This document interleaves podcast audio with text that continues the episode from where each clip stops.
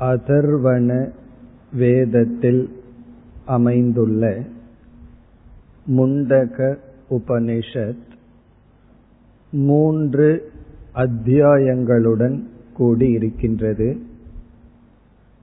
ஒவ்வொரு அத்தியாயத்திலும் இரண்டு பகுதிகள். இவ்விதம் இரண்டு பகுதிகளுடன் மூன்று அத்தியாயங்கள். நாம் இதற்கு முன் இரண்டு அத்தியாயங்களை பார்த்து முடித்துள்ளோம். இம்முறை கடைசி மூன்றாவது அத்தியாயத்தை பார்க்கின்றோம். இந்த அத்தியாயத்தில் இரண்டு பகுதிகள். அதை நாம் இம்முறை பார்த்து நிறைவு செய்ய இருக்கின்றோம். மூன்றாவது அத்தியாயத்திற்கு செல்வதற்கு முன் முதல் இரண்டு அத்தியாயங்களில் என்ன கருத்து உபதேசிக்கப்பட்டது என்பதை சுருக்கமாக ஞாபகப்படுத்திக் கொள்வோம். இப்பொழுது நாம் முதல் அத்தியாயம் முதல் செக்ஷன் முதல் பகுதியினுடைய சாராம்சத்திற்கு வருகின்றோம். இங்கு முதல் பகுதியில் குரு சிஷ்யனுடைய அறிமுகம் வந்தது. சௌனகோகவை மகாசாலக அங்கிரசம் விதிவத் உபசன்ன பப்ரச்ச.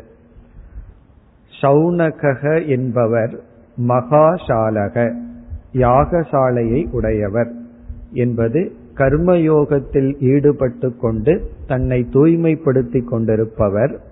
அங்கிரஸ் என்கின்ற குருவை முறைப்படி அணுகி விதிவத் என்றால் முறையாக அணுகி பக்தி ஸ்ரத்தை போன்ற நல்ல சரியான பாவனையுடன் அணுகி ஒரு கேள்வியை கேட்கின்றார்.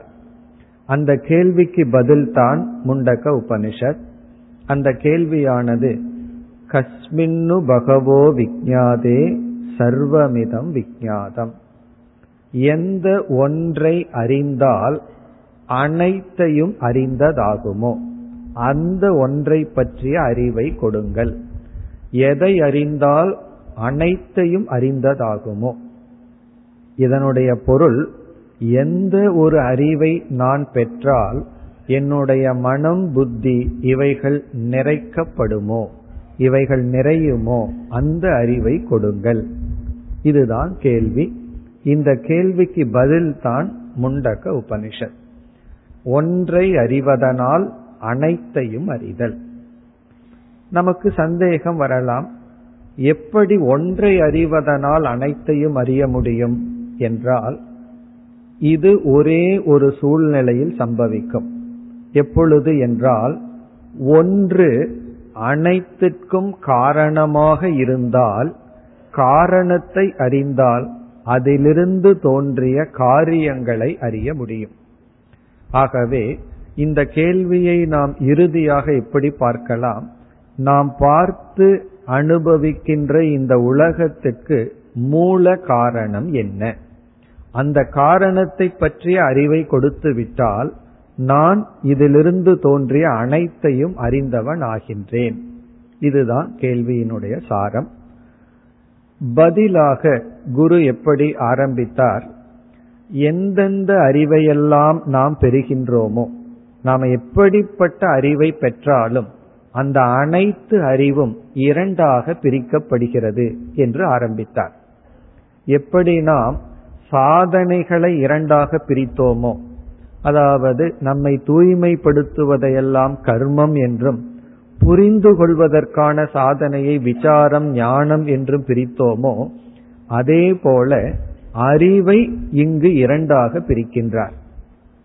ஒரு அறிவுக்கு வந்து அபரா வித்யா இனி ஒரு அறிவுக்கு பராவித்யா என்ற பெயர் கொடுக்கப்படுகிறது. அபரா வித்யா என்றால் அனாத்ம வித்யா அனாத்மாவான அழிகின்ற இந்த உலகத்தை பற்றிய ஞானம். பராவித்யா என்றால் பரபிரம்மத்தை பற்றிய ஞானம் மெய்ப்பொருளை பற்றிய ஞானம்.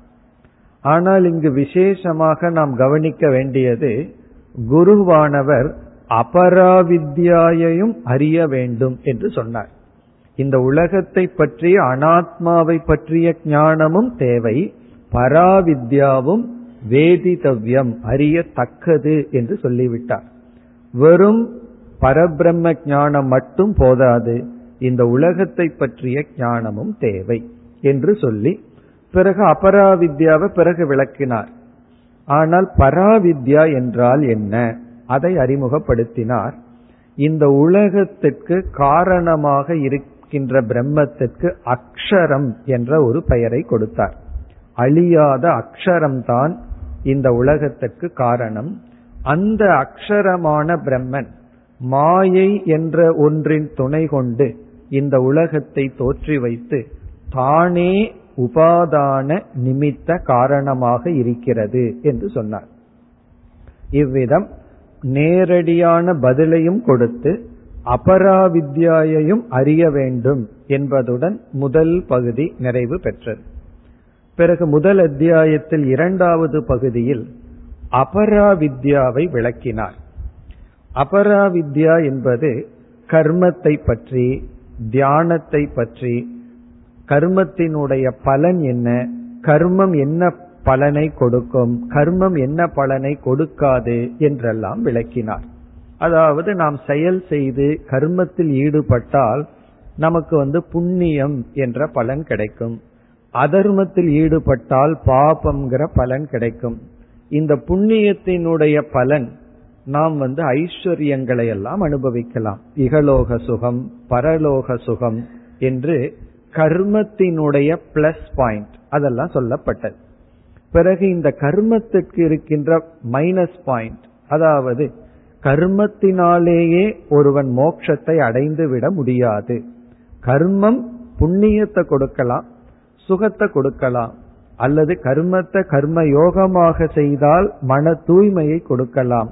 தூய்மையான மனதை கொடுப்பதோடு கர்மத்தினுடைய பலன் முடிவடைகிறது என்று கர்மத்தினுடைய பலன் கர்மத்தினால எதை அடைய முடியும் எதை அடைய முடியாது என்று கூறி பிறகு கர்ம காண்டத்திலிருந்து ஞான காண்டத்திற்கு பாலமாக ஒரு கருத்தை கூறினார்.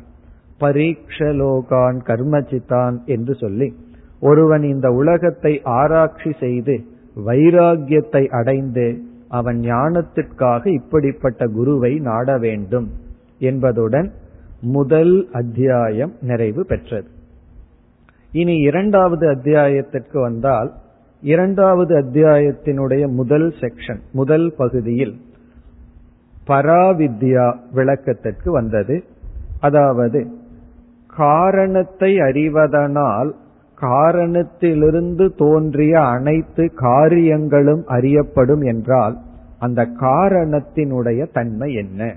என்ற கேள்வி வரும்பொழுது பானை என்கின்ற பலவிதமான காரியங்களை அறிய களிமண் என்ற காரணத்தை அறிய வேண்டும். பிறகு அந்த பானையை செய்கின்ற குயவனை பற்றிய ஞானமும் தேவை. அதுபோல இந்த உலகத்துக்கு இரண்டு காரணங்கள். உபாதானம் நிமித்தம் அந்த இரண்டு காரணமும் ஈஸ்வரன் தான் கடவுள்தான் இறைவன் தான் என்று அறிமுகப்படுத்தப்பட்டு அந்த ஈஸ்வரனிடமிருந்தே இந்த உலகமெல்லாம் தோன்றின. என்ற கருத்து விளக்கப்பட்டது. வேதங்கள் பிறகு அனைத்தும் ஈஸ்வரனிடமிருந்து தோன்றின. ஆகவே ஈஸ்வரனை அறிந்தால் அனைத்து உலகத்தையும் அறிந்தது போல் ஆகிறது. களிமண்ணை அறிந்தால் அனைத்து பானைகளையும் அறிந்ததற்கு சமம் ஆகிறது இவ்விதம் கூறப்பட்டது. பிறகு இரண்டாவது அத்தியாயத்தில் இரண்டாவது செக்ஷன் கடைசி பகுதி. அதில் பிரம்ம தத்துவம் சில சாதனைகள் ஞான பலன் இவைகளெல்லாம் பேசப்பட்டது. அதாவது ஞாபகம் இருக்கலாம் ஒரு அம்பை எடுத்து வில்லில் பொருத்தி அதை எய்துதல் லட்சியத்தை குறித்து எய்துதல் என்பதை உதாரணமாக எடுத்துக்கொண்டு பல சாதனைகள் பேசப்பட்டு பிறகு ஞானத்தை அடைந்து ஞான நிஷ்டை அடைய சில விரதங்கள் சொல்லப்பட்டது.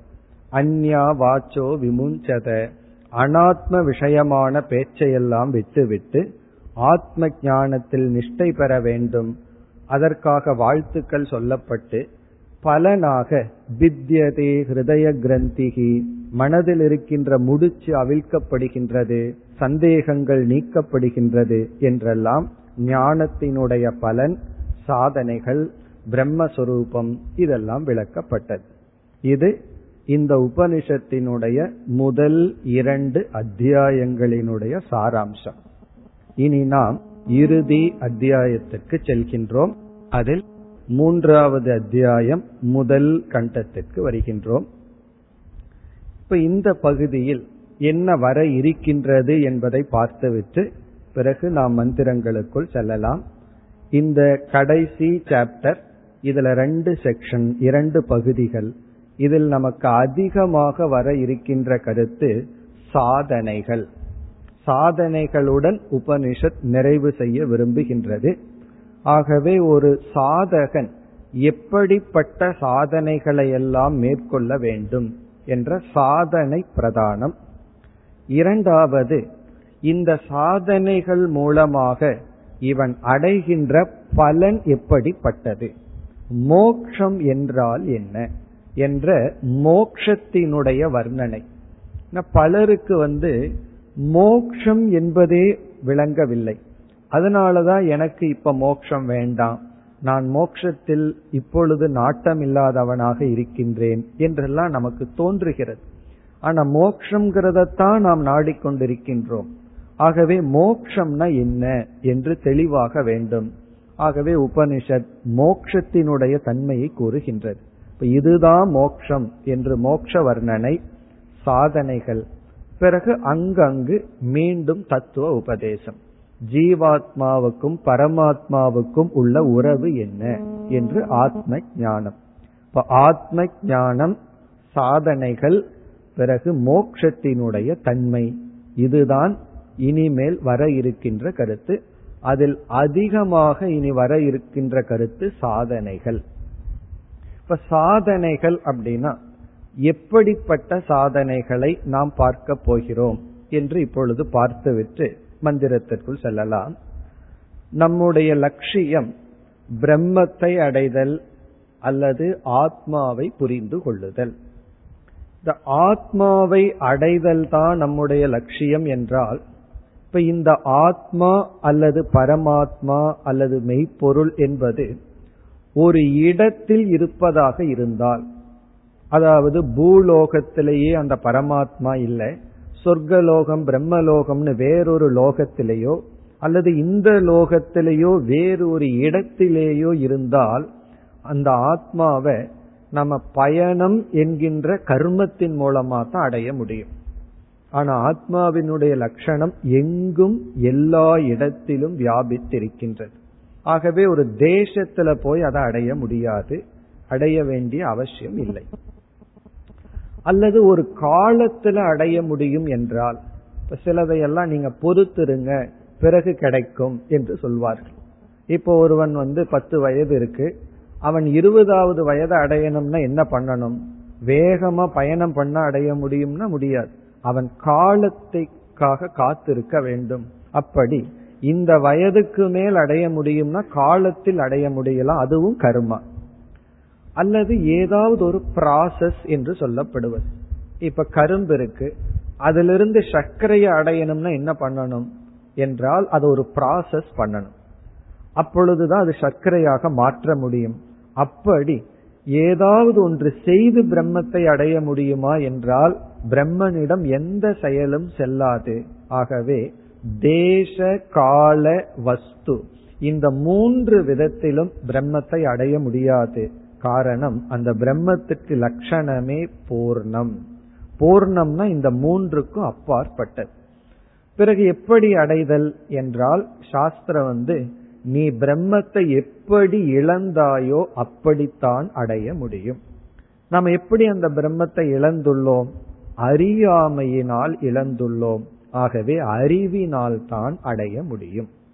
இப்ப பிரம்மத்தை பற்றிய ஞானமே பிரம்மத்தை அடைவிக்கும் இப்பொழுது நமக்கு பிரம்மன்கிற லட்சியம் அது போய் பிரம்ம ஞானம் லட்சியமாகி விட்டது.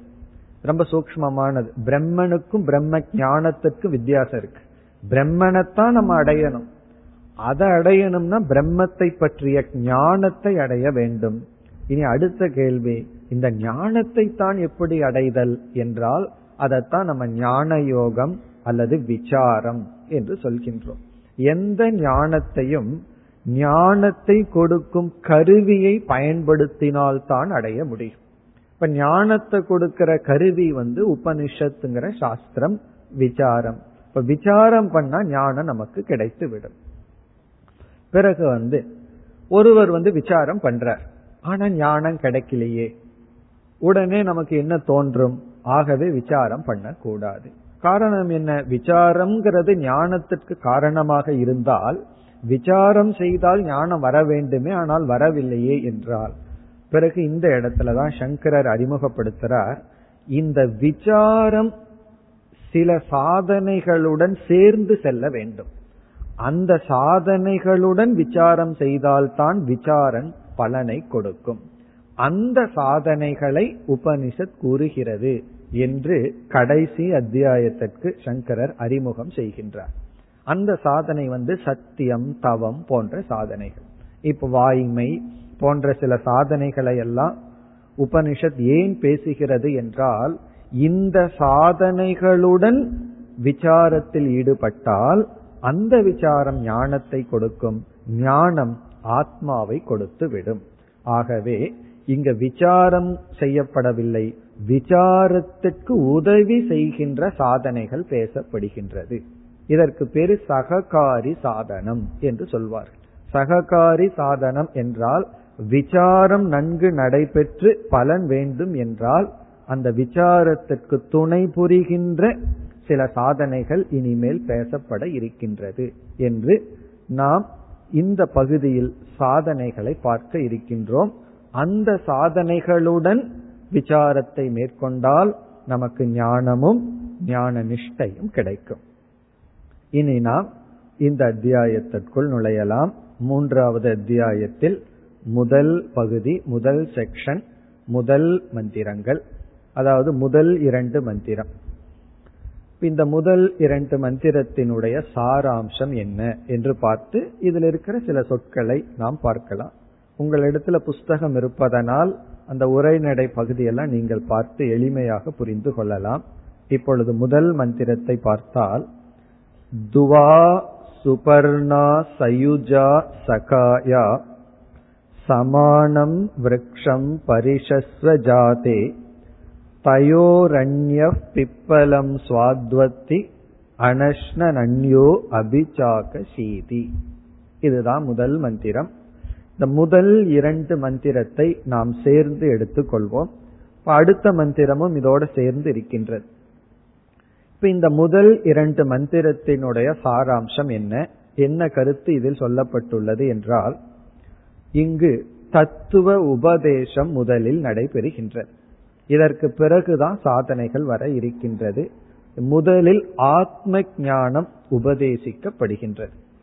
முதல் இரண்டு மந்திரத்தினுடைய சாராம்சம் தத்துவ உபதேசம். தத்துவ உபதேசம் என்றால் ஜீவாத்மாவினுடைய தத்துவம் பரமாத்மாவினுடைய தத்துவம் என்ன? ஜீவனுடைய சொரூபம் என்ன? ஈஸ்வரன் அல்லது பரமாத்மாவினுடைய சொரூபம் என்ன? அதுதான் சொல்லப்பட்டுள்ளது. இப்ப முதல் மந்திரத்தில் ஒரு உதாகரணம் ஒன்று எடுத்துக்கொள்ளப்படுகின்றது உதாகரணம்னா எக்ஸாம்பிள் ஒரு உதாகரணத்தின் மூலம் ஜீவாத்மாவினுடைய சொரூபம் பரமாத்மாவினுடைய சொரூபம் விளக்கப்படுகின்றது. ஜீவாத்மாவினுடைய தன்மை என்ன? சொரூபம்னா நேச்சர் தன்மை. ஜீவாத்மா பரமாத்மாவினுடைய சொரூபம் என்ன? இப்ப எக்ஸாம்பிள் உதாகரணம் அல்லது உவமை என்ன என்றால் ஒரு மரம் அந்த மரத்தில் இரண்டு பறவைகள் அமர்ந்துள்ளது. ஒரு மரத்தில் இரண்டு பறவைகள் அமர்ந்துள்ளது. அதில் ஒரு பறவையானது அந்த மரத்தில் உள்ள பழங்களை சாப்பிட்டுக் கொண்டு இருக்கின்றது இனியொரு பறவை அந்த மரத்தில் உள்ள பழங்களை உட்கொள்ளாமல் சாட்சியாக பார்த்த வண்ணம் இருக்கின்றது.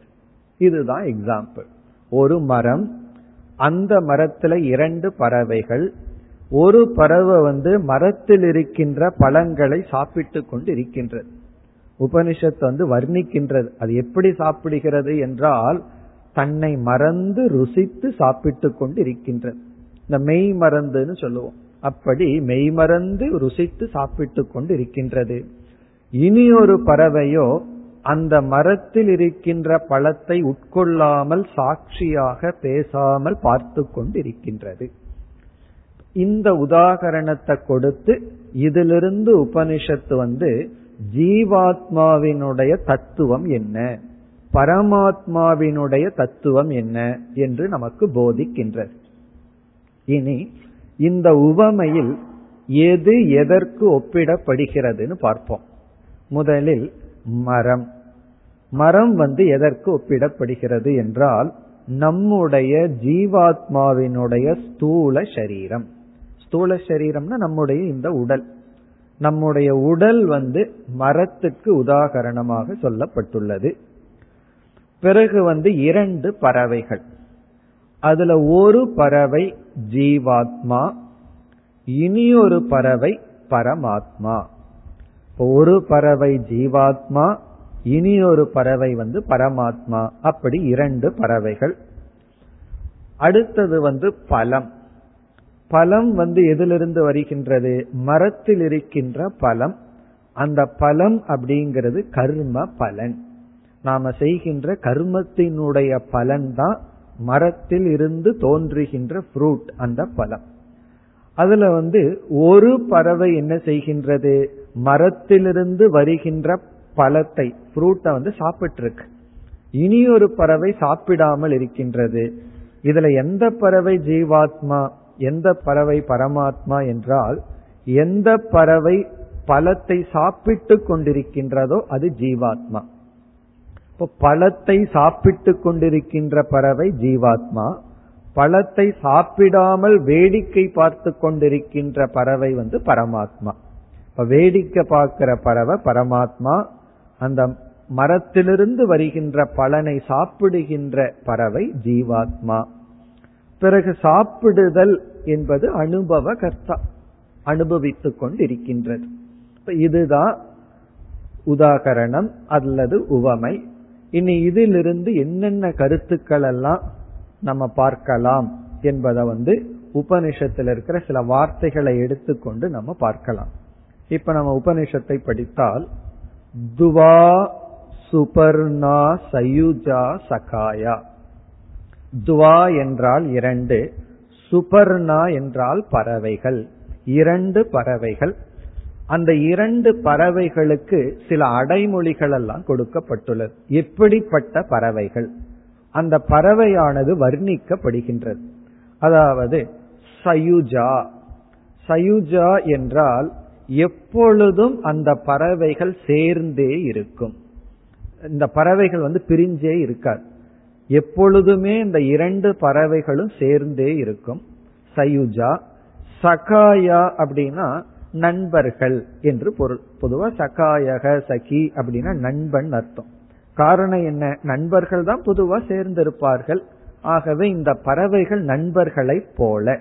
இப்ப இரண்டு நண்பர்களான பறவைகள் எப்பொழுதுமே சேர்ந்து இருக்கின்றது ஆனா பொதுவாக ஒரே தன்மையை உடையவர்கள் தான் நண்பர்களா இருப்பார்கள். ஆனா இங்கு வந்து இரண்டு வேறுபட்ட தன்மை உடையவர்கள் நண்பர்களைப் போல் இருக்கின்றார்கள். ஜீவாத்மாவினுடைய தன்மை வேறு பரமாத்மாவினுடைய தன்மை வேறு. ஆனாலும் ஏதோ ஒரு ஒற்றுமை இருக்கிறதுனாலதான் நண்பர்களைப் போல் சேர்ந்துள்ளார்கள். சமானம் விரக்ஷம் பரிசஸ்வ ஜாதே. சமானம் விரக்ஷம்னா ஒரே பறவையை. விரக்ஷம்னா மரம்.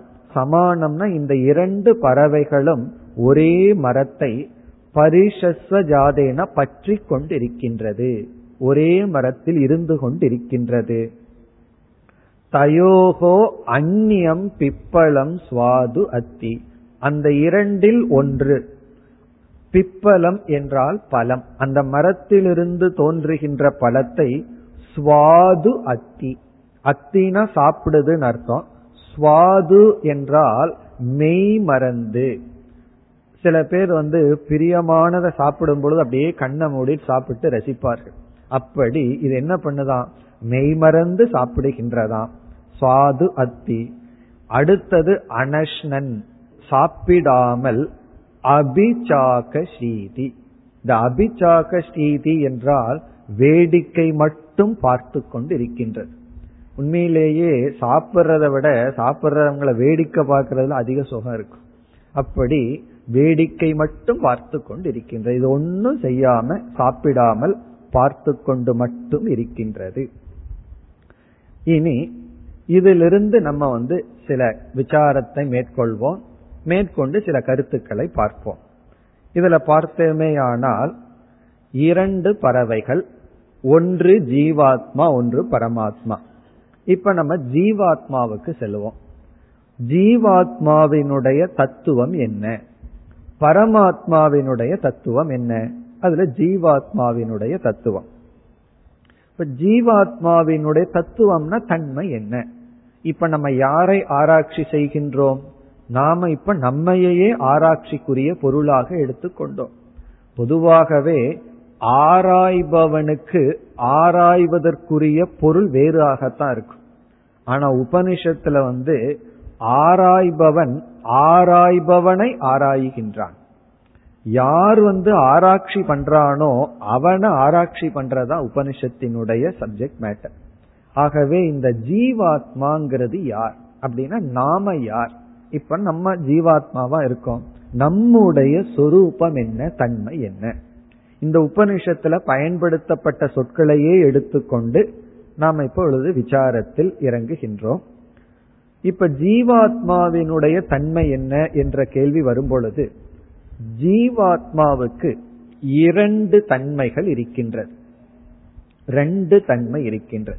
நம்ம சொல்லுவோம் டபுள் பர்சனாலிட்டின்னு சொல்லுவோம். அப்படி எல்லா ஜீவாத்மாவுக்கு டபுள் பர்சனாலிட்டி இருக்கு. பல சமயங்கள்ல விவகாரத்துல சொல்லுவோம் நம்ம கிட்ட இவன் இந்த மாதிரி பேசுவான் அவன் அண்ணா அந்த மாதிரி நடந்துக்குவான். அவன் வேற நம்ம கிட்ட பேசுறது வேறன்னு சொல்லுவோம். இது மைண்ட்லயே இருக்கிற டபுள் பர்சனாலிட்டி. இப்ப நம்ம என்ன சொல்றோம்? ஜீவனையே ரெண்டா பிரிச்சிடுறோம். அவனுக்கு ரெண்டு பர்சனாலிட்டி இருக்கு.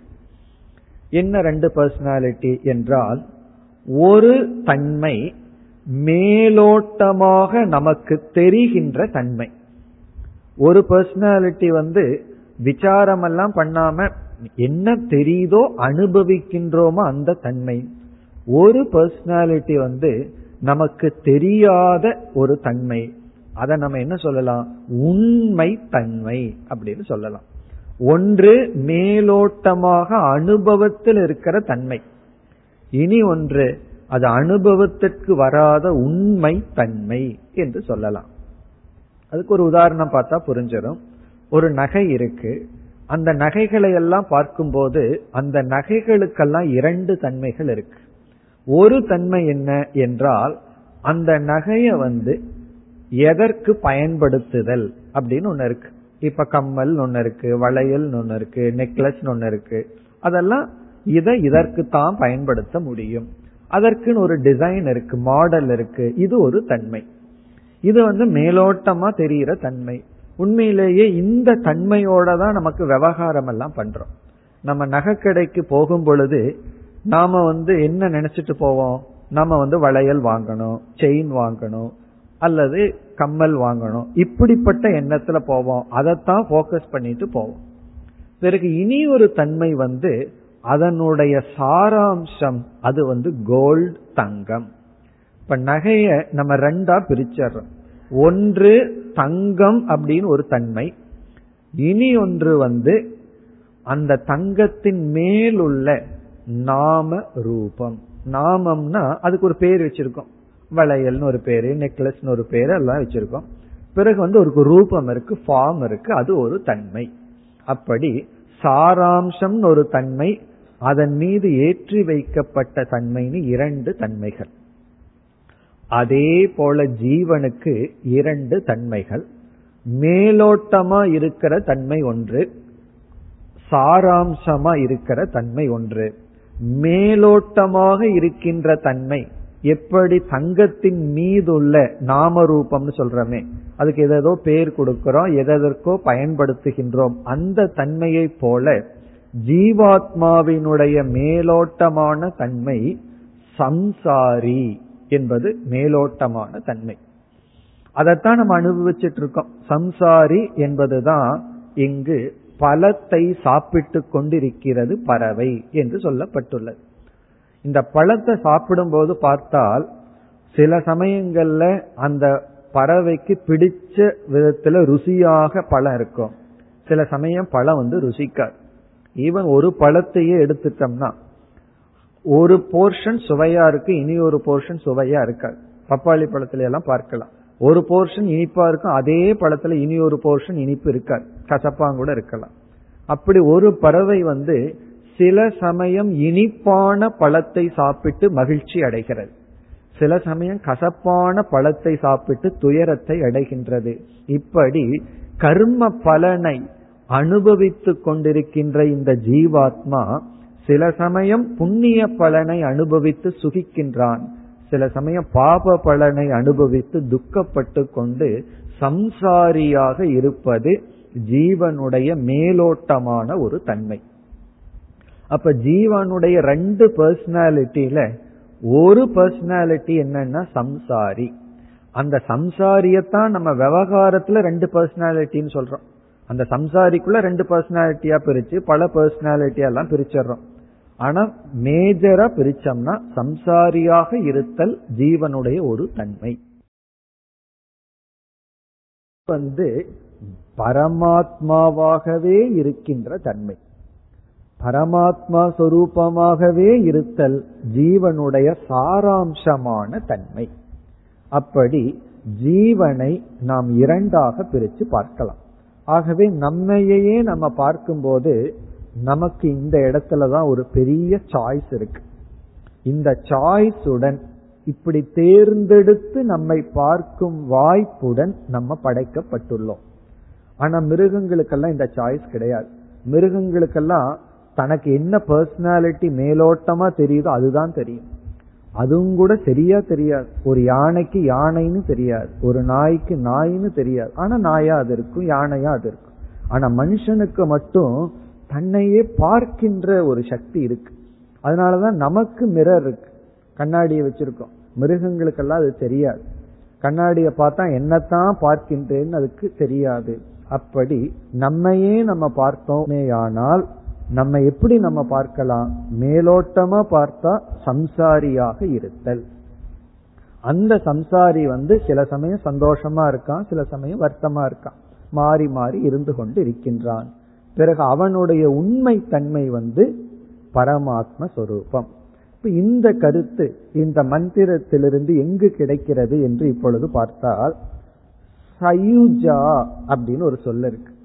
சயுஜா என்றால் இரண்டு பறவைகள் எப்பொழுதுமே சேர்ந்திருக்கிறது என்று சொல்லப்பட்டுள்ளது. இது எப்பொழுது நடக்கும்? இரண்டு பொருள் கண்டிப்பாக எப்பொழுதுமே சேர்ந்து இருக்காது அப்படி சேர்ந்து இருந்தால் அதை நம்ம ரெண்டு பொருள்னே சொல்ல மாட்டோம். இப்ப நாம எங்கெல்லாம் போறோமோ வர்றோமோ அப்பொழுதெல்லாம் நம்ம கையும் காலும் நம்மோடைய வருது. இப்ப யாராவது ஒருவர் நீங்க மட்டும்தான் வந்தீங்களான்னா இல்ல என்னோட கையும் வந்தது காலும் வந்ததுன்னு நம்ம சொல்லுவோமோ?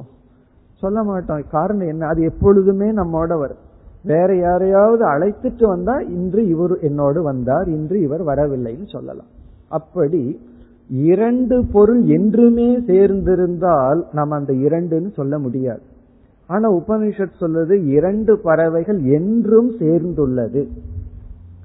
பிறகு எந்த அர்த்தத்தில் அப்படி சொல்ல முடியும் என்றால் அதற்கு ஒரே ஒரு பாசிபிலிட்டி தான் இருக்கு. ஒரே ஒரு வாய்ப்பு தான் இருக்கு. அங்க ரெண்டு இருக்கணும் ரெண்டாம் இருக்கணும் ஆனா சேர்ந்தும் இருக்கணும் என்றால் அதற்கு ஒரே ஒரு வழி ஒன்று மெய் இனி ஒன்று அதனுடைய பிரதிபிம்பம். இப்ப நம்ம போகும்போது நாம் நம்முடைய நிழல். அதுபோல இந்த இரண்டு பறவையில் ஒரு பறவை பிம்பம் இனி ஒரு பறவை பிரதிபிம்பம். பிரதிபிம்பம்னா ரிஃப்ளெக்ஷன் அதிலிருந்து ரிஃப்ளெக்ட் பண்றது. இப்ப நம்ம ஒரு ரூம்ல அமர்ந்துள்ளோம். பெரிய ஒரு கண்ணாடி இருக்கு. அந்த கண்ணாடியில வந்து நம்ம முழுமையாக தெரிகின்றோம். இப்ப யாரோ ஒருவர் வந்து கேட்கிறார் உங்களுக்கு வந்து உணவு கொண்டு வர்றேன். நம்ம எவ்வளவு உணவு ஆர்டர் பண்ணுவோம்? கண்ணாடியில் ஒரு ஆள் இருக்கு நான் ஒருத்தன் இருக்குன்னு ரெண்டு ஆர்டர் பண்ண மாட்டோம் காரணம் என்ன? அங்க இரண்டு தெரிந்தாலும் இருக்கிறது ஒரே ஒரு ஆள்.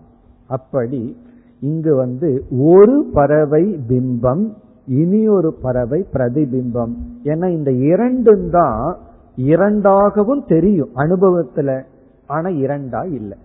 அனுபவத்துல ரெண்டா தான் இருக்கும். நம்முடைய நிழல் நாம். கண்ணாடியில தெரிகின்ற ரிஃப்ளெக்ஷன் பிறகு ஒரிஜினலா இருக்கிற நாம் என்று இரண்டு. அதே சமயத்தில் சயுஜா இந்த இரண்டையும் பிரிக்க முடியாது. என்ன ஒரு இடத்திலேயே என்னுடைய நிழலை இனி ஒரு இடத்திலையும் பிரிக்க முடியாது. அப்படி ஜீவாத்மாவுக்கும் பரமாத்மாவுக்கும் உள்ள உறவு என்னவென்றால் பரமாத்மா பிம்பஸ்வரூபம் ஒரிஜினல் ஜீவாத்மா அந்த பரமாத்மாவினுடைய பிரதிபிம்பம். அதுதான் சயுஜா. பிறகு சகாயா என்றால் ஒரே தன்மை உடையது நண்பர்களை போல. இந்த ஜீவாத்மாவுக்கும் பரமாத்மாவுக்கும் சில ஒற்றுமைகளும் இருக்கின்றது. சில வேற்றுமைகளும் இருக்கின்றன நம்ம எல்லாம் ஸ்கூல்ல படிச்சிருப்போம். ஏதோ ஒரு ரெண்டு தத்துவத்தை சொல்லி இதனுடைய ஒற்றுமை வேற்றுமை எழுதுக அப்படி எல்லாம் படிச்சிருப்போம். அப்படி இங்க ஜீவாத்மாவினுடைய ஒற்றுமை வேற்றுமை என்ன? அப்படின்னு பார்த்தா ஜீவாத்மா என்பவன் இந்த ஷரீரத்தை பிடித்துள்ளான். பரிஷஸ்வ ஜாதேன்னா பிடித்து கொண்டு இருத்தல் இந்த சரீரத்தை அவன் பிடிச்சிட்டு இருக்கான். அது மேலும் அழகாக விளக்கப்படுகின்ற. பரமாத்மாவினுடைய தன்மை என்னவென்றால் ஷரீரத்தை தாங்கிக் கொண்டு இருக்கின்றார் அந்த சரீரமே பரமாத்மானாலதான் இருக்கு. ஆனா இந்த சரீரத்தை பிடிச்சிட்டு இருப்பவன் ஜீவாத்மா. ஒற்றுமை என்ன? இரண்டு பேரும் சரீரத்துக்குள்ள இருக்கிறார்கள். அதனாலதான் ஒரே மரம் என்று குறிப்பாக சொல்லப்பட்டது. சமானம் விரக்ஷம்ங்கிற வார்த்தை சமானம்னா சேம் ட்ரீ ஒரே ஒரு மரம். அப்படி ஒரே உடலில் ஜீவாத்மாவும் இருக்கிறது பரமாத்மாவும் இருக்கிறது. இது ஒற்றுமை. வேற்றுமை என்ன என்றால் ஜீவாத்மா சரீரத்தை பிடித்து கொண்டுள்ளான் பரமாத்மா சரீரத்தை தாங்கிக் கொண்டு இருக்கின்றது உண்மையிலேயே மோட்சத்துக்கு சம்சாரத்திற்கு இதுதான் வித்தியாசம். இந்த உலகத்தை சார்ந்திருந்தா சம்சாரம் உலகம் நம்மை சார்ந்திருந்தால் அது மோட்சம். நான் யாரையும் டிபெண்ட் பண்ணி இருக்கல. ஆனா நான் இருக்கிறேன் அவ்வளவுதான். ஆனா நான் டிபெண்ட் பண்ணி இருந்தா அதற்கு பேர் சம்சாரம். ஆனா அதே உலகம்தான் அதே மக்கள் அதே சூழ்நிலை. இவ்விதம் ஞானியும் செயல்படுறான் அஜானியும் செயல்படுறான். ஆனா பெரிய வேற்றுமை உள்ளது. இவ்விதம் ஜீவாத்மா பரமாத்மாவினுடைய ஒற்றுமை ஒரே சரீரம். வேற்றுமை ஆதாரம் பிடித்திருத்தல். இனி அடுத்த ஒற்றுமை வேற்றுமைக்கு வந்தா ஜீவாத்மாவுக்கும் பரமாத்மாவுக்கும் ஒற்றுமை என்னவென்றால் இரண்டும் அறிவு சொரூபம். ஜீவாத்மாவும் உணர்வு சொரூபமா இருக்கான் பரமாத்மாவும் அறிவு சொரூபமா இருக்கார். இது வந்து இரண்டுக்கும் உள்ள காமன் ஃபியூச்சர் ஒற்றுமை. இந்த உலகத்தை நம்ம ரெண்டா பிரிச்சிடறோம். அனுபவிப்பவன் அனுபவிக்கப்படும் பொருள். அனுபவிப்பவன் வந்து ஜடமா இருக்க முடியாது. எப்படி ஜடமா இருக்கிறவன் உன்னை அனுபவிக்க முடியும்? ஆகவே அனுபவிப்பவன் உணர்வு மயமாக இருந்தாக வேண்டும். அவன் ஜீவாத்மா. பிறகு செயல் செய்பவனும் உணர்வு மயமா இருந்தாகணும். இந்த செயல்னா திட்டமிட்டு செய்யப்படுகின்ற செயல். இப்ப காற்று இருக்கு அதுல ஏதோ ஒரு குப்பை வந்து அடிச்சிட்டு போகுது அந்த பொருள் காகிதம் செயல்படுது அதுக்கு உணர்வு இருக்கான்னு கேட்கக்கூடாது. அதற்கு சுதந்திரம் கிடையாது. ஆனா நம்ம வந்து திட்டமிட்டு சுதந்திரமா ஒரு செயல் பண்றோம் அப்படின்னா எது அதை குறிக்கின்றது? நாம் ஒரு உணர்வு மயமானவர்கள் என்பதை குறிக்கின்றது. அதே போல கர்ம பலனை அனுபவிக்கின்றோம் உணர்வு மயமானவர்கள் நாம். அதே போல பரமாத்மாவு உணர்வு சொரூபமானவர் அறிவு சொரூபமானவர். இது ஒற்றுமை. இனி வேற்றுமை என்ன என்றால் பரமாத்மா அறிவு மயம் சைத்தன்ய சொரூபம் சித் சொரூபம் ஜீவாத்மா சிதாபாசக. சிதாபாசம்னா அந்த சைத்தன்யத்தினுடைய பிரதிபிம்பம். ரிஃப்ளெக்டட் கான்சியஸ்னஸ்ங்கிறது ஜீவாத்மா. ஒரிஜினல் கான்சியஸ்னஸ்ங்கிறது பரமாத்மா. இது வந்து வேற்றுமை. ஒற்றுமை என்ன? உணர்வு மயம். வேற்றுமை என்ன என்றால் கடன் வாங்கிய உணர்வு ஜீவாத்மாவுக்கு இருக்கு. உணர்வு சொரூபமாகவே இருப்பது பரமாத்மா. இது வந்து இருவருக்கும் உள்ள ஒற்றுமை வேற்றுமை. இனி அடுத்தது ஒற்றுமை வேற்றுமை என்ன என்று பார்த்தால் இங்க வந்து இனி ஒற்றுமைக்கு வர வேண்டாம் வேற்றுமைக்கு வந்து விடுவோம். வேற்றுமை என்னவென்றால் ஜீவாத்மா சம்சாரி பரமாத்மா அசம்சாரி. சம்சாரி அசம்சாரி. அதுதான் இந்த மந்திரத்தில் அழகாக சொல்லப்பட்டது. ஒரு பறவை சாப்பிட்டு கொண்டு இருக்கிறது அது சம்சாரத்தை குறிக்கின்றது. இனி ஒரு பறவை வந்து சாப்பிடாமல் இருக்கின்றது. அது அசம்சாரி என்பதை குறிக்கின்றது. இது வந்து வேற்றுமை. ஒரே சரீரத்தில் இருந்தாலும் இரண்டு பேருமே அறிவு சொரூபமாக இருந்தாலும் இருவருக்குள்ள வேற்றுமை என்னவென்றால் இதுதான் முக்கிய வேற்றுமை. ஜீவாத்மா என்பவன் சம்சாரி. சம்சாரி என்றால் என்ன? கர்மத்தை செய்பவன் கர்ம பலனை அனுபவிப்பவன். அப்படி கர்மத்தை செய்யும் பொழுது நான் செய்கின்றேங்கிற ஒரு அகங்காரத்துடன் இருப்பவன். அந்த அகங்காரத்துக்கு கர்ம பலனெல்லாம் வருகின்றது.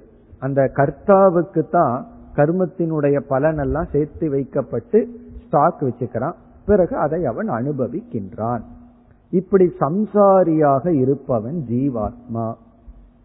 அசம்சாரியாக இருப்பவன் பரமாத்மா. அசம்சாரியா அவர் எப்படி இருக்க முடிகிறது என்றால் அபிச்சாக சீதி என்றால் வேடிக்கை பார்த்து கொண்டிருத்தல். அதாவது ரசித்து கொண்டிருத்தல். அதற்குள்ள நான் இல்லை ஆனா அதை நான் ரசிக்கின்றேன். அது எப்படி இருந்தாலும் ரசிப்பவனுக்கு சம்சாரம் கிடையாது. அதனாலதான் பார்த்தா இப்ப எல்லா சீரியல்லையும் அழுகை தான் ரொம்ப இருக்கு. அதை ஏன் பார்த்து இவங்க சந்தோஷமா அழுது கொண்டிருக்கின்றார்கள்? அபிச்சாக்க சீரி வேடிக்கை பார்க்கறது தான். சீரியல்லையே நம்ம ஒரு ரோலா இருந்தா சம்சாரியா இருப்போம். அதை நம்ம வெளியே இருந்து பார்க்கும் பொழுது அந்த துக்கத்தை பார்க்கறதுலயே ஒரு சந்தோஷம். அதனாலதான் துக்கமாகவே அந்த படங்கள்லாம் வந்துட்டு இருக்கு. இனி ஒருவருடைய துக்கத்தை நம்ம வெளியே இருந்து பார்க்கிறோம். அவர்களோட சேர்ந்து அழுதாலும் அதுல ஏதோ ஒரு மகிழ்ச்சி இருக்கு. அப்படி இந்த பரமாத்மா என்ன பண்ணுதான் ஜீவாத்மாவினுடைய சம்சாரத்தை பேசாம பார்த்து கொண்டு இருக்கு. அது சிரிக்கும் போது இது சிரிப்பதில்லை அது அழுகும் போது இதுவும் அழுவதில்லை இது வேடிக்கை பார்த்து கொண்டு இருக்கின்றது இப்படி அசம்சாரியாக இருக்கின்றது. இதெல்லாம் நமக்கு இந்த எக்ஸாம்பிள் இருந்து கிடைக்கின்ற தத்துவங்கள். அதாவது முதல் மந்திரத்துல ஒரு உவமை அறிமுகப்படுத்தப்பட்டு அதில் ஜீவாத்மாவுக்கும் பரமாத்மாவுக்கும் உள்ள ஒற்றுமை வேற்றுமை பேசப்பட்டது. இந்த ஜீவாத்மாவினுடைய தன்மை இவைகள் பரமாத்மாவினுடைய தன்மை இவைகள். இரண்டுக்கும் என்ன ஒற்றுமை என்ன வேற்றுமை?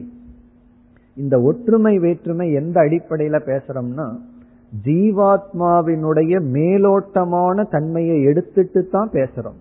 ஒரு கால் ஜீவாத்மாவினுடைய உண்மையான தன்மைக்கு போயிடுறோம்னு வச்சுக்கோமே. ஜீவாத்மாவினுடைய ஒரிஜினல் நேச்சருக்கு போயிட்டோம்னா அதற்கு பிறகு ஜீவாத்மாவுக்கும் பரமாத்மாவுக்கும் ஒற்றுமை வேற்றுமை பேச முடியாது. காரணம் என்ன? அங்கு ஜீவன் பரமாத்மாவோடு ஐக்கியமாகி விடுகின்றான். இப்ப எப்பொழுது இந்த ஒற்றுமை வேற்றுமையை பேசலாம்? ஜீவாத்மாவினுடைய மேலோட்டமான தன்மையை எடுத்துட்டு அந்த மேலோட்டமான தன்மையான ஜீவனும் பரமாத்மாவும் ஒரே சரீரத்தில் இருக்கு. ரெண்டு அறிவு சொரூபமா இருக்கு. வேற்றுமை என்ன? இது சம்சாரி இது அசம்சாரி. இப்படியெல்லாம் நம்ம பேசலாம். பிறகு சற்று ஜீவனுடைய உண்மையான தன்மை என்னன்னு பார்க்க ஆரம்பிச்சிட்டோம்னா அந்த ஜீவனும் பரமாத்மாவும் ஒன்று. இப்ப நமக்கு ஒரு பெரிய சாய்ஸ் இருக்கு. நம்மையே நம்ம பார்க்கும் போது நம்மைய நம்ம எப்படி பார்ப்பது? நம்முடைய மேலோட்டமான தன்மையை பார்க்கிறதா? நம்முடைய சாரத்தை பார்ப்பதா? சரி இந்த உலகம் நம்ம எப்படி பார்க்கின்றது? பல சமயங்களில் நாம நம்ம எப்படி பார்க்கிறோம்னு நினைச்சு துக்கப்பட மாட்டோம். மற்றவங்க என்ன இப்படி பார்க்கிறார்களேங்கிறதா நமக்கு துக்கத்தை கொடுக்கும். அதனாலதான் மற்றவங்களுக்காகவே பொய்யா வாழ்ந்துட்டு இருக்கும் என்னை இவர்கள் இப்படி பார்க்கிறார்கள்? இதுல நம்ம ஆராய்ச்சி பண்ணா இந்த உலகம் என்னுடைய எந்த தன்மையை பார்க்கிறதுனா என்னுடைய மேலோட்டமான சம்சார தன்மையை தான் உலகம் பார்க்குது. என்னுடைய சாரத்தை அவங்க பார்க்க ஆரம்பிச்சாங்கன்னா அவங்க என்னை பார்க்க முடியாது. காரணம் என்ன? அது அவங்களும் நானும் ஒன்னாயிருவேன் ஆகவே உலகம் என்ன? அவர்களிடமிருந்து வேறாக பார்க்கும் பொழுதே என்னுடைய சம்சார அம்சத்தை தான் பார்க்குது. அதை பார்த்துட்டு நம்ம குறிச்சு ஏதோ ஒரு கமெண்ட் அடிப்பாங்க. இவங்க வந்து இப்படிப்பட்டவர்கள் அப்படிப்பட்டவர்கள். அதை குறித்து நம்ம துக்கப்படுறோம் அப்படின்னா நம்ம சம்சாரத்தை எவ்வளவு தூரம் இழுத்துட்டு போயிருக்கோம்னு பார்க்கலாம். நம்முடைய இனி ஒரு பொய்யான நேச்சரை பார்த்தே நம்ம துயரப்படக்கூடாது. ஏன்னா அது நான் அல்ல. அதை விட்டுட்டு இந்த பொய்ய பார்த்து இனி ஒருவர் சொல்கின்ற அதுலயும் சில பொய் இருக்கும். அவங்களுக்கு விரும்ப தகுந்த மாதிரி ஒரு கமெண்ட் போடுவார்கள். அதை பார்த்து துக்கப்படுறோம்னா நம்ம எவ்வளவு தூரம் அந்த பொய்யுக்கு உண்மையை கொடுத்து பொய்யான உலகத்தில் வாழ்ந்து கொண்டு இருக்கின்றோம் என்பது நமக்கு நன்கு விளங்குகின்றது. அந்த கருத்து தான் அடுத்த மந்திரத்தில் வருகின்றது. இப்ப நம்ம அடுத்த மந்திரத்திற்கு செல்வோம். இதுவும் முதல் மந்திரத்தோடு சம்பந்தப்பட்டதுதான் ஏன்னா அந்த உதாகரணம் மேலும் தொடர்கின்றது. புதிய கருத்தல்ல இந்த உவமையை வைத்துக்கொண்டே உபனிஷத் மேலும் விளக்குகின்றது. இப்ப இரண்டாவது மந்திரத்திற்கு வந்தால் இதனுடைய சாராம்சத்தை இப்பொழுது பார்ப்போம். சமானே விரக்ஷே புருஷோ நிமக்னக அனீஷயா சோச்சதி முக்கியமானக. சமானே விரக்ஷே அதே விரக்ஷத்தில் சமானம்னா ஒரே மரத்தில் இங்க மரம்னா உடல். இந்த மந்திரத்துல மேலோட்டமான ஜீவாத்மான்னு நம்ம சொன்னோம். அந்த ஜீவாத்மாவுக்கு சில தன்மைகளை சொன்னோம். சம்சாரியா இருக்கான் அறிவு சொரூபமா இருந்தாலும் பிரதிபிம்பமா இருக்கான். பரமாத்மாவிடமிருந்து கடன் வாங்கிய உணர்வுடன் இருக்கின்றான். இப்படி எல்லாம் பார்த்தோம். அவனுடைய நிலை வர்ணிக்கப்படுகிறது. ஆகவே இரண்டாவது மந்திரத்தினுடைய முதல் கருத்து சம்சார வர்ணனம். இந்த சம்சாரமானது வர்ணிக்கப்படுகின்றது. வர்ணிக்கப்படுகிறதுனா நாம எப்படி சம்சாரியா இருக்கிறோம்?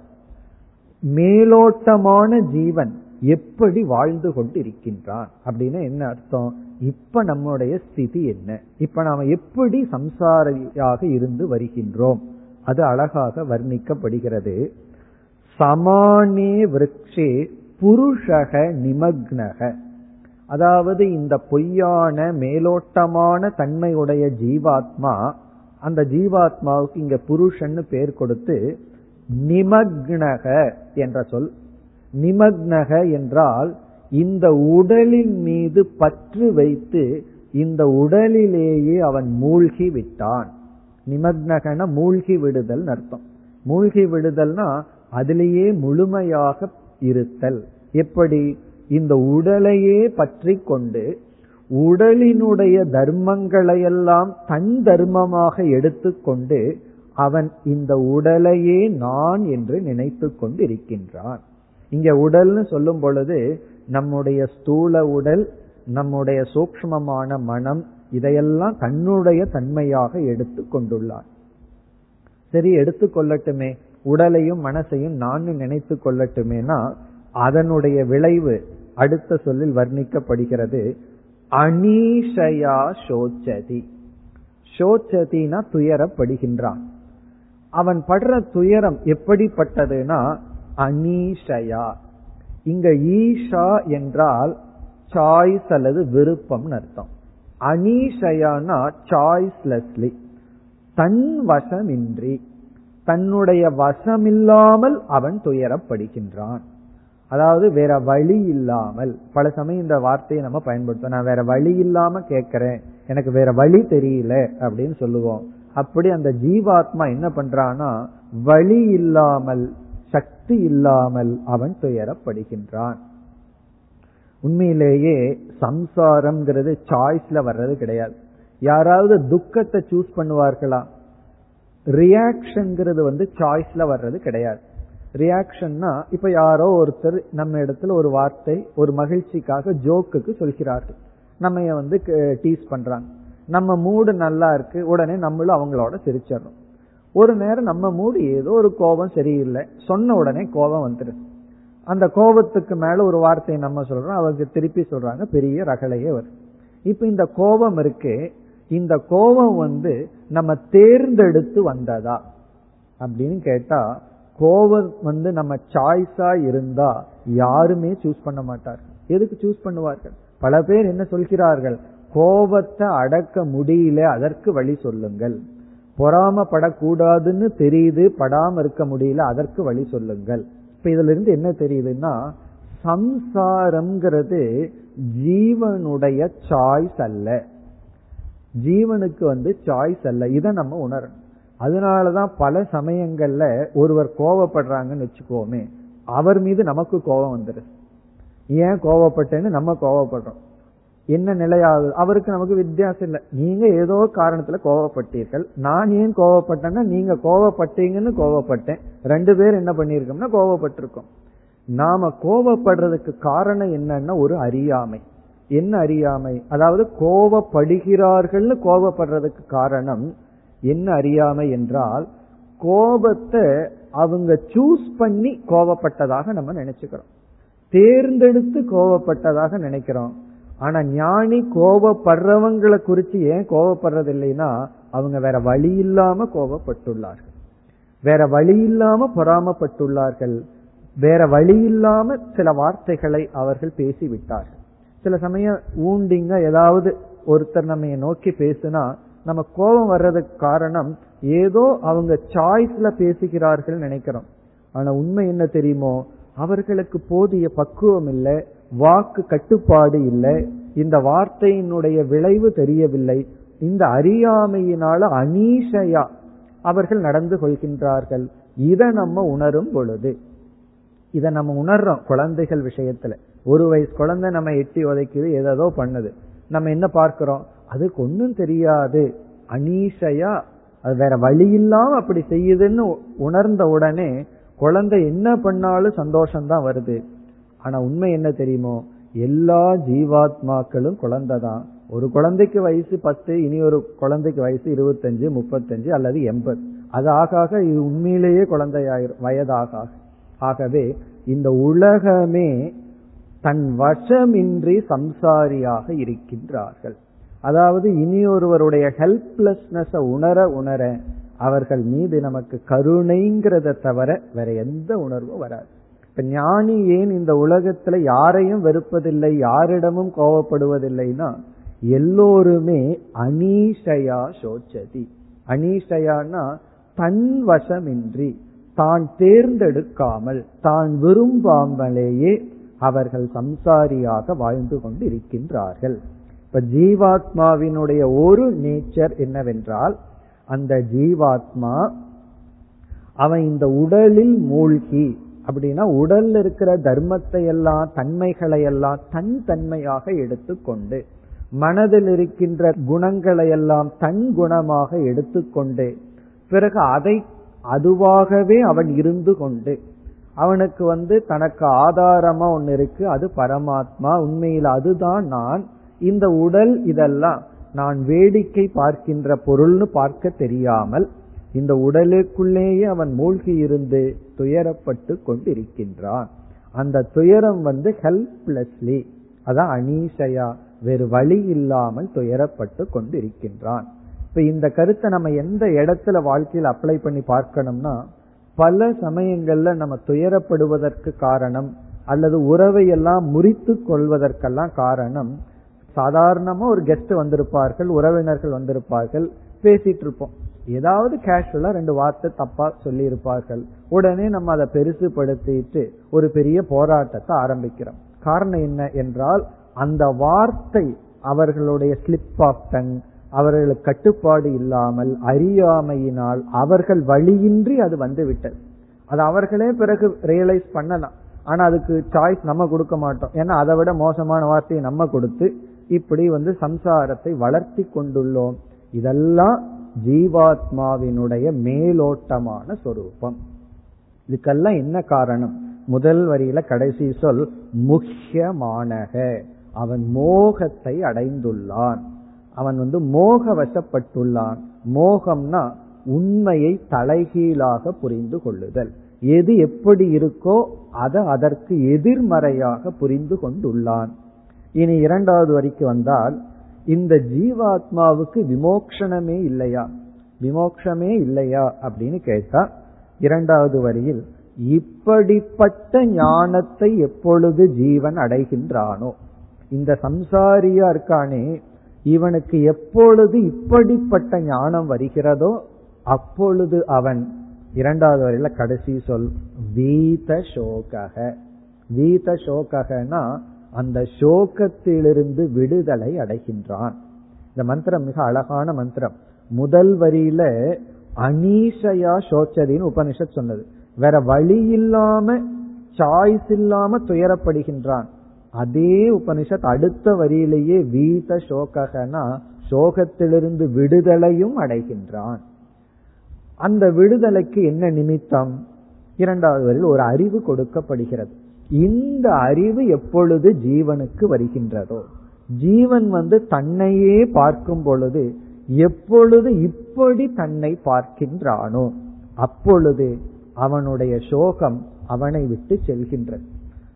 வேற பல இடங்கள்ல சொல்லப்படும் இந்த ஞானம் வந்துட்டா எப்படி சோகப்படும் பொழுது சாய்ஸ் இல்லாம சோகப்பட்டானோ அதே போல ஞானம் வந்துட்டா சாய்ஸ் இல்லாம முக்தனா இருப்பான். நான் முக்தனா இருக்க விரும்பலினாலும் கூட முடியாதான். இந்த ஞானம் வந்துட்டா வேற வழி இல்லாம சோகப்பட மாட்டான். சோகப்படணும்னு பண்ணாலும் கூட அது அவனுக்கு சந்தோஷத்தை தான் கொடுக்கும்.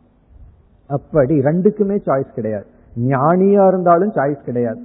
அஜானியா இருந்தாலும் சாய்ஸ் கிடையாது. ஞானம் வந்துட்டா வேற சாய்ஸ் இல்லாம அவன் முக்தனா தான் இருப்பான். அவனை எந்த காரணத்தை கொண்டும் எந்த நிமித்தமாகவும் அவனை துயரப்படுத்த முடியாது. ஞானம் இல்லைன்னா எக்காரணத்தை கொண்டு ஒருத்தனை திருப்திப்படுத்த முடியாது. இப்ப அஜானியா இருக்கிறவனை நீங்க என்ன பண்ணாலும் திருப்திப்படுத்த முடியாது. ஞானியா இருக்கிறவனை என்ன செய்தாலும் சம்சாரியாக்க முடியாது. இப்ப ரெண்டுமே சாய்ஸ் இல்லாம இருக்கும் பிறகு என்ன ஞானம்? அதுதான் இரண்டாவது பகுதியில் சொல்லப்படுகிறது.